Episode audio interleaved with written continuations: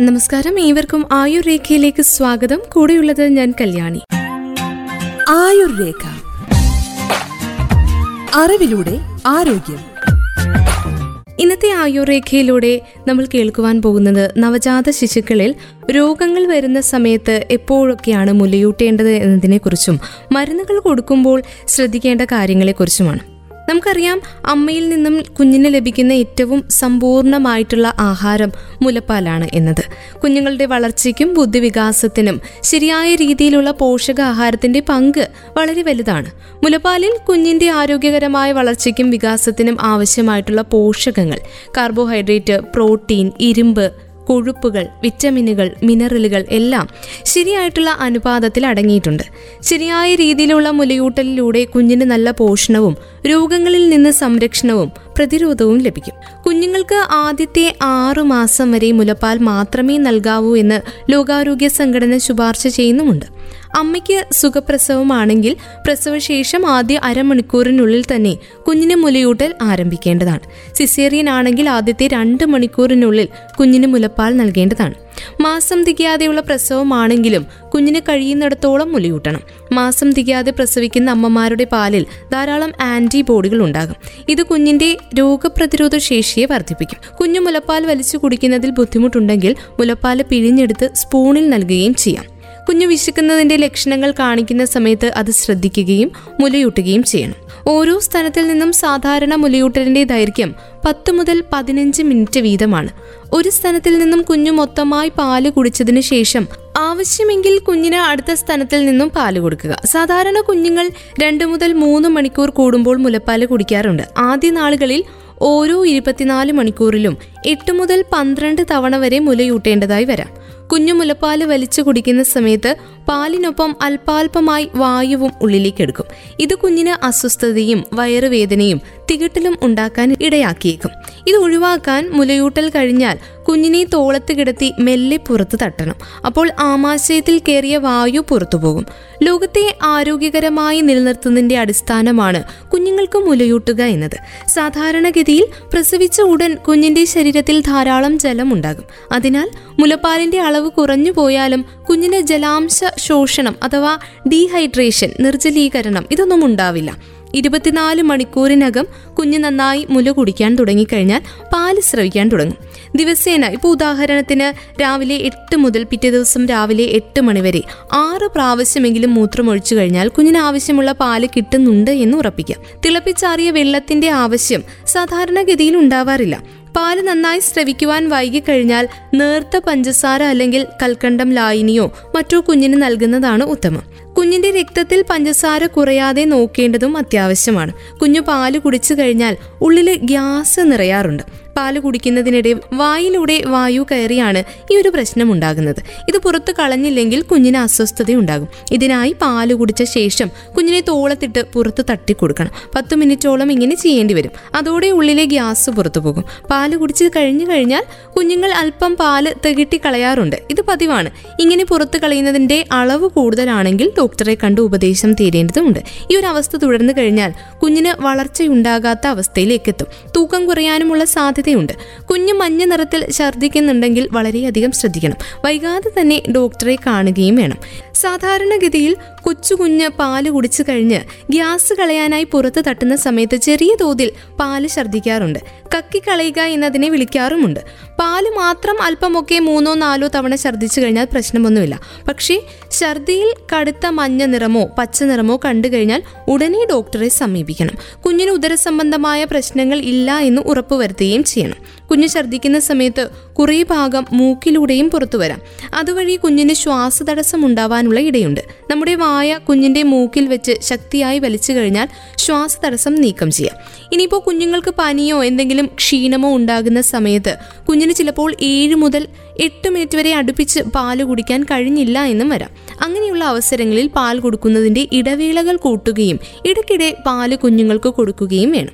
മുലയൂട്ടൽ അമ്മയും കുഞ്ഞും തമ്മിലുള്ള ബന്ധം സുദൃഢമാക്കുന്ന ഒരു പ്രക്രിയയാണ്. കുഞ്ഞിന് ആവശ്യമായിട്ടുള്ള എല്ലാ പോഷകങ്ങളും രോഗപ്രതിരോധത്തിന് ഉതകുന്ന ഘടകങ്ങളും മുലപ്പാലിലൂടെ കുഞ്ഞിന് ലഭിക്കും. കൂടാതെ മാരകമായ പല അസുഖങ്ങളിൽ നിന്നും അമ്മയ്ക്ക് സംരക്ഷണം നൽകുന്ന ഒന്നാണ് മുലയൂട്ടൽ. കുഞ്ഞ് ജനിച്ച് എത്രയും വേഗം തന്നെ മുലയൂട്ടൽ തുടങ്ങേണ്ടതാണ്. ഓരോ തവണയും മുലയൂട്ടുന്നതിന് മുൻപും ശേഷവും അമ്മ മുലക്കണ്ണുകൾ വൃത്തിയാക്കുകയും വേണം. പ്രസവിച്ച് മൂന്നോ നാലോ ദിവസങ്ങൾക്കുള്ളിൽ മാത്രമേ അമ്മയിൽ വേണ്ടത്ര മുലപ്പാൽ ഉണ്ടായി വരികയുള്ളൂ. പാൽ പയറുവർഗങ്ങൾ ഇലക്കറികൾ ഇവ ഭക്ഷണത്തിൽ ഉൾപ്പെടുത്തുന്നതും വെള്ളം ധാരാളം കുടിക്കുന്നതും മുലപ്പാൽ വർദ്ധിക്കാൻ സഹായിക്കും. പയറുവർഗങ്ങളിൽ ചെറുപയറും ഇലക്കറികളിൽ മുരിങ്ങയില പ്രത്യേകിച്ചും പാലുണ്ടാക്കാൻ സഹായിക്കുന്നതാണ്. കൂടാതെ ഉലുവ ശതാവരി കിഴങ്ങ് മുതലായവയും ഭക്ഷണത്തിൽ ഉൾപ്പെടുത്തണം. ചുവന്നുള്ളി വെളുത്തുള്ളി ചുക്ക് ജീരകം തുടങ്ങിയവയും ഭക്ഷണത്തിൽ ഉൾപ്പെടുത്തേണ്ടതാണ്. പോഷകസമൃദ്ധമായ എന്നാൽ കൊഴുപ്പ് കുറഞ്ഞതും എരിവ് ഉപ്പ് പുളി എന്നിവ താരതമ്യേന കുറഞ്ഞതുമായിട്ടുള്ള ഭക്ഷണ രീതിയാണ് മുലയൂട്ടുന്ന അമ്മയ്ക്ക് അഭികാമ്യം. അമ്മയുടെ മാനസികമായ സന്തോഷവും സമാധാനവും മുലപ്പാൽ ഉണ്ടാകാൻ വളരെയേറെ സഹായിക്കുന്നതാണ്. അതിനാൽ തന്നെ അമ്മയിൽ ദേഷ്യം ഭയം വിഷാദം ഇവയില്ലാതിരിക്കാനായിട്ട് ശ്രദ്ധിക്കണം. കുഞ്ഞിന് മികച്ച ആരോഗ്യം ഉറപ്പാക്കാൻ ആവശ്യത്തിന് മുലപ്പാൽ ലഭ്യമാക്കേണ്ടതുണ്ട്. ഇതിനായി അമ്മയ്ക്ക് പ്രോട്ടീൻ ആവശ്യമാണ്. കൂടുതൽ പ്രോട്ടീൻ അടങ്ങിയ ആഹാര സാധനങ്ങൾ ഭക്ഷണത്തിൽ ഉൾപ്പെടുത്തി കഴിഞ്ഞാൽ മുലപ്പാലിന്റെ അളവ് വർദ്ധിപ്പിക്കാം. അതുകൂടാതെ കുഞ്ഞിന്റെ വളർച്ചയ്ക്കും ഇത് ഗുണം ചെയ്യും. ഗർഭിണികളുടെ ഭക്ഷണത്തിൽ മറ്റുള്ളവർക്ക് ആവശ്യമുള്ളതിനേക്കാൾ ഇരുപത്തിയഞ്ച് ശതമാനം കൂടുതൽ പ്രോട്ടീൻ ആവശ്യമാണ്. അതിനാൽ ഓരോ സമയത്തെയും ഭക്ഷണത്തിൽ പ്രോട്ടീൻ ഘടകങ്ങൾ കൂടുതലുള്ളവ ഉൾപ്പെടുത്താൻ ശ്രദ്ധിക്കണം. മാംസാഹാരം പാൽ ഉൽപ്പന്നങ്ങൾ ധാന്യങ്ങൾ പച്ചക്കറികൾ ഇവയിലൂടെ ധാരാളം പ്രോട്ടീൻ ലഭിക്കും. അതുകൊണ്ട് ക്ഷീണങ്ങൾ കുഞ്ഞുങ്ങളിലുള്ള സമയത്തും അതിനെയൊക്കെ മറികടക്കാനായിട്ട് കുഞ്ഞുങ്ങളെ സഹായിക്കുന്ന മരുന്നാണ് മുലപ്പാൽ ഇടവിട്ടിടവിട്ട് കുഞ്ഞുങ്ങൾക്ക് അത് നൽകേണ്ടതുണ്ട്. കുഞ്ഞുങ്ങൾക്ക് അസുഖങ്ങൾ പിടിപെടുന്ന അവസരത്തിൽ കുഞ്ഞുങ്ങൾക്ക് ഒരിക്കലും തോന്നിയ പോലെ മരുന്നുകൾ നൽകരുത്. മറ്റെല്ലാ കാര്യങ്ങളിലെയും പോലെ കുഞ്ഞുങ്ങളുടെ കാര്യത്തിലും സ്വയം ചികിത്സ എന്നത് അപകടം വിളിച്ചു വരുത്തും. കുഞ്ഞിന് പനിയോ ചുമയോ വന്നു കഴിഞ്ഞാൽ നേരത്തെ അതേ രോഗത്തിന് കുഞ്ഞിന്റെ സഹോദരനോ സഹോദരിക്കോ വാങ്ങിവെച്ച മരുന്നുകൾ ഉണ്ടെങ്കിൽ അത് ഡോക്ടറുടെ നിർദ്ദേശപ്രകാരമല്ലാതെ ഒരു കാരണവശാലും നൽകരുത്. ഓരോ കുട്ടിയുടെയും ആരോഗ്യസ്ഥിതി ക്ലിനിക്കൽ ഹിസ്റ്ററി എന്നിവയുടെ അടിസ്ഥാനത്തിലാണ് ഡോക്ടർമാർ മരുന്നുകൾ നിർദ്ദേശിക്കുന്നത്. ആയതിനാൽ ഒരു കുട്ടിക്ക് എഴുതി കൊടുത്ത മരുന്ന് മറ്റൊരു കുട്ടിക്ക് നൽകാൻ പാടില്ല. അതുപോലെ അസുഖ വിവരം ധരിപ്പിച്ച് ഫാർമസികളിൽ നിന്ന് വാങ്ങുന്ന താൽക്കാലിക ആശ്വാസ മരുന്നുകൾ കുട്ടികളിൽ പരീക്ഷിക്കുന്നത് കൂടുതൽ അപകടമുണ്ടാക്കും. ഒരു അംഗീകൃത ഫിസീഷ്യന്റെ സഹായമില്ലാതെ കുട്ടികൾക്ക് ഒരിക്കലും മരുന്നുകൾ നൽകാൻ പാടുള്ളതല്ല. കുഞ്ഞുങ്ങളുടെ അസുഖത്തിന് ഡോക്ടർമാർ നിർദ്ദേശിക്കുന്ന അളവിലും ഡോസിലും മരുന്നുകൾ നൽകേണ്ടത് വളരെ അത്യാവശ്യമാണ്. ഓരോ മരുന്നിലും അടങ്ങിയിരിക്കുന്ന ചേരുവകളുടെ അളവുകൾ മരുന്നുകുപ്പികളുടെ പുറത്തും മരുന്ന് സ്ട്രിപ്പുകളിലും നൽകിയിട്ടുണ്ടാകും. അത്തരം ചേരുവകൾ ചേർന്ന മരുന്നിന്റെ കാൽഭാഗം അല്ലെങ്കിൽ അഞ്ച് മില്ലി എന്നൊക്കെ ഡോക്ടർ നിർദ്ദേശിച്ചിട്ടുണ്ടെങ്കിൽ അത്തരം അളവുകളിൽ കൂടാനോ കുറയാനോ പാടില്ല. അങ്ങനെ സംഭവിച്ചു കഴിഞ്ഞാൽ അസുഖം മാറാതിരിക്കാൻ സാധ്യതയുണ്ട്. മരുന്ന് കൊടുക്കുമ്പോൾ ചിലപ്പോൾ കുഞ്ഞു തുപ്പിയെന്ന് വരാം. അത്തരം സാഹചര്യങ്ങളിൽ അളവ് മനസ്സിലാക്കാൻ കഴിയാതെ വരും. കഴിവതും മരുന്ന് ശരിയായ അളവിൽ കൃത്യമായി കുഞ്ഞിന്റെ ശരീരത്തിൽ എത്തും വിധം വേണം മരുന്നുകൾ നൽകാൻ.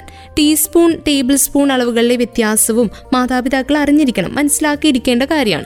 ഒരു ടീസ്പൂൺ എന്ന് നിർദ്ദേശിച്ചാൽ അടുക്കളയിൽ ഉപയോഗിക്കുന്ന സ്പൂണിൽ അളവ് കുട്ടിക്ക് കൊടുക്കുന്നത് ഉചിതമാവില്ല. അഞ്ച് മില്ലി കൊള്ളുന്ന സ്പൂൺ ഇതിനു വേണ്ടി പ്രത്യേകം ഉപയോഗിക്കേണ്ടതാണ് അളവ് കാണിക്കുന്ന മൂടികൾ മരുന്ന് കടകളിൽ നിന്ന് വാങ്ങി സൂക്ഷിക്കുന്നതും നല്ലതാണ്.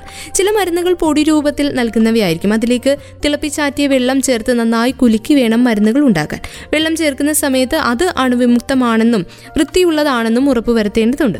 മരുന്ന് കുപ്പിയിൽ കാണിച്ചിട്ടുള്ള അളവ് കവിയാതെ ചേർത്ത് കുലുക്കി ഉപയോഗിക്കേണ്ടതാണ്. ഭക്ഷണത്തിന്റെ കാര്യത്തിലും മരുന്നുകളുടെ കാര്യത്തിലും പ്രത്യേകിച്ച് നവജാത ശിശുക്കളുമായിട്ട് ഇടപെടേണ്ട കാര്യമായതുകൊണ്ട് തന്നെ ഏറെ ശ്രദ്ധയോടെ വേണം ഈ കാര്യങ്ങളൊക്കെ ചെയ്യാനും പരിചരിക്കാനും. കുഞ്ഞിന് അലർജി ആയിട്ടുള്ള പൊടിപടലങ്ങൾ നാസാദ്വാരത്തിൽ കയറുമ്പോഴുള്ള പ്രതിപ്രവർത്തനമായി ചില കുഞ്ഞുങ്ങളിൽ വിട്ടുമാറാത്ത തുമ്മൽ ഉണ്ടാകാറുണ്ട് ഒരു പരിധിവരെ ഇത് നല്ലതാണ്. കാരണം അലർജിക്ക് കാരണമായ വസ്തുവിനെ പുറത്തു കളയാൻ ശരീരം ഉപയോഗിക്കുന്ന ഒരു രീതിയാണത്.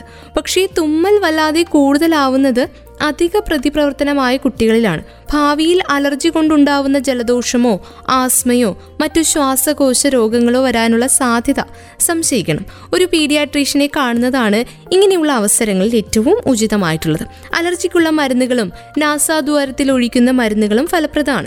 സാധാരണയായി ആദ്യത്തെ ആഴ്ചകളിൽ കുഞ്ഞുങ്ങൾക്ക് ദിവസം ആറ് മുതൽ ഏഴ് തവണയെങ്കിലും വയറൊഴിയുന്നത് കാണാം. ഇത് ട്രാൻസിഷണൽ സ്റ്റൂൾസ് എന്നാണ് അറിയപ്പെടുന്നത്. ദഹന പ്രക്രിയ ശരിയായി വരുന്നത് വരെ അത് തുടരും. ഒരു മാസം കഴിയുമ്പോഴേക്കും ദിവസം നാല് മുതൽ അഞ്ച് തവണയായി വയറൊഴിയുന്നത് കുറയും. മലത്തിന് സാധാരണയായി നേരിയ മഞ്ഞ നിറമാണ് ഉണ്ടാവുക. മലത്തിൽ ചുവപ്പ് നിറം കണ്ടു കഴിഞ്ഞാലോ കടുത്ത പച്ച നിറം കണ്ടാലോ ഏറെ ശ്രദ്ധ കൊടുക്കേണ്ട കാര്യമാണ്.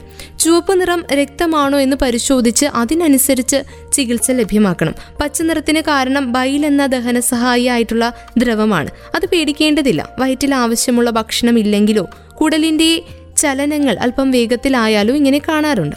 കറുത്ത നിറം ഇരുമ്പുസത്ത് കലർന്ന മരുന്നുകൾ വഴിയോ കുടലിന്റെ മുകൾ ഭാഗങ്ങളിൽ രക്തസ്രാവം ഉണ്ടാവുന്നത് കൊണ്ടും ആവാം. കളിമണ്ണിന്റെ നിറമുള്ള മലം കണ്ടു കഴിഞ്ഞാൽ അത് വേണ്ടത്ര അളവിൽ ബൈൽ കുടലിലേക്ക് എത്തുന്നില്ല എന്നതിന്റെ തെളിവാണ്.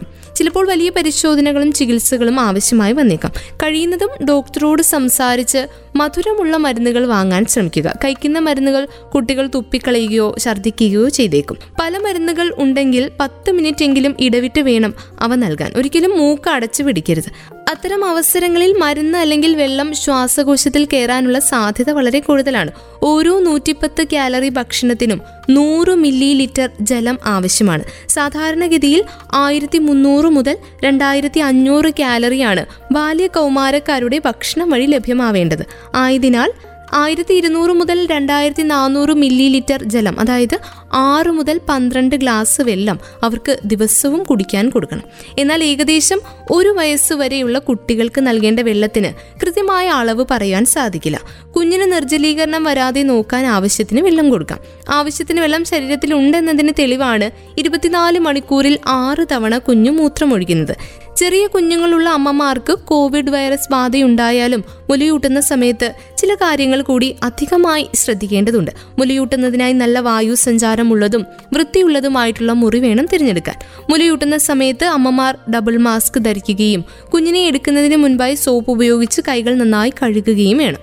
തുമ്മലും ചുമയും കാരണം സ്രവങ്ങൾ മാറിടത്തിലേക്ക് തെറിച്ചതായി സംശയമുണ്ടെങ്കിൽ മാറിടങ്ങളും കഴുകി വൃത്തിയാക്കണം. കൂടാതെ കുളിക്കുന്ന സമയത്ത് പ്രത്യേകം ശ്രദ്ധയോടെ സോപ്പ് ഉപയോഗിച്ച് ശരീരമാസകലം കഴുകേണ്ടതുണ്ട്.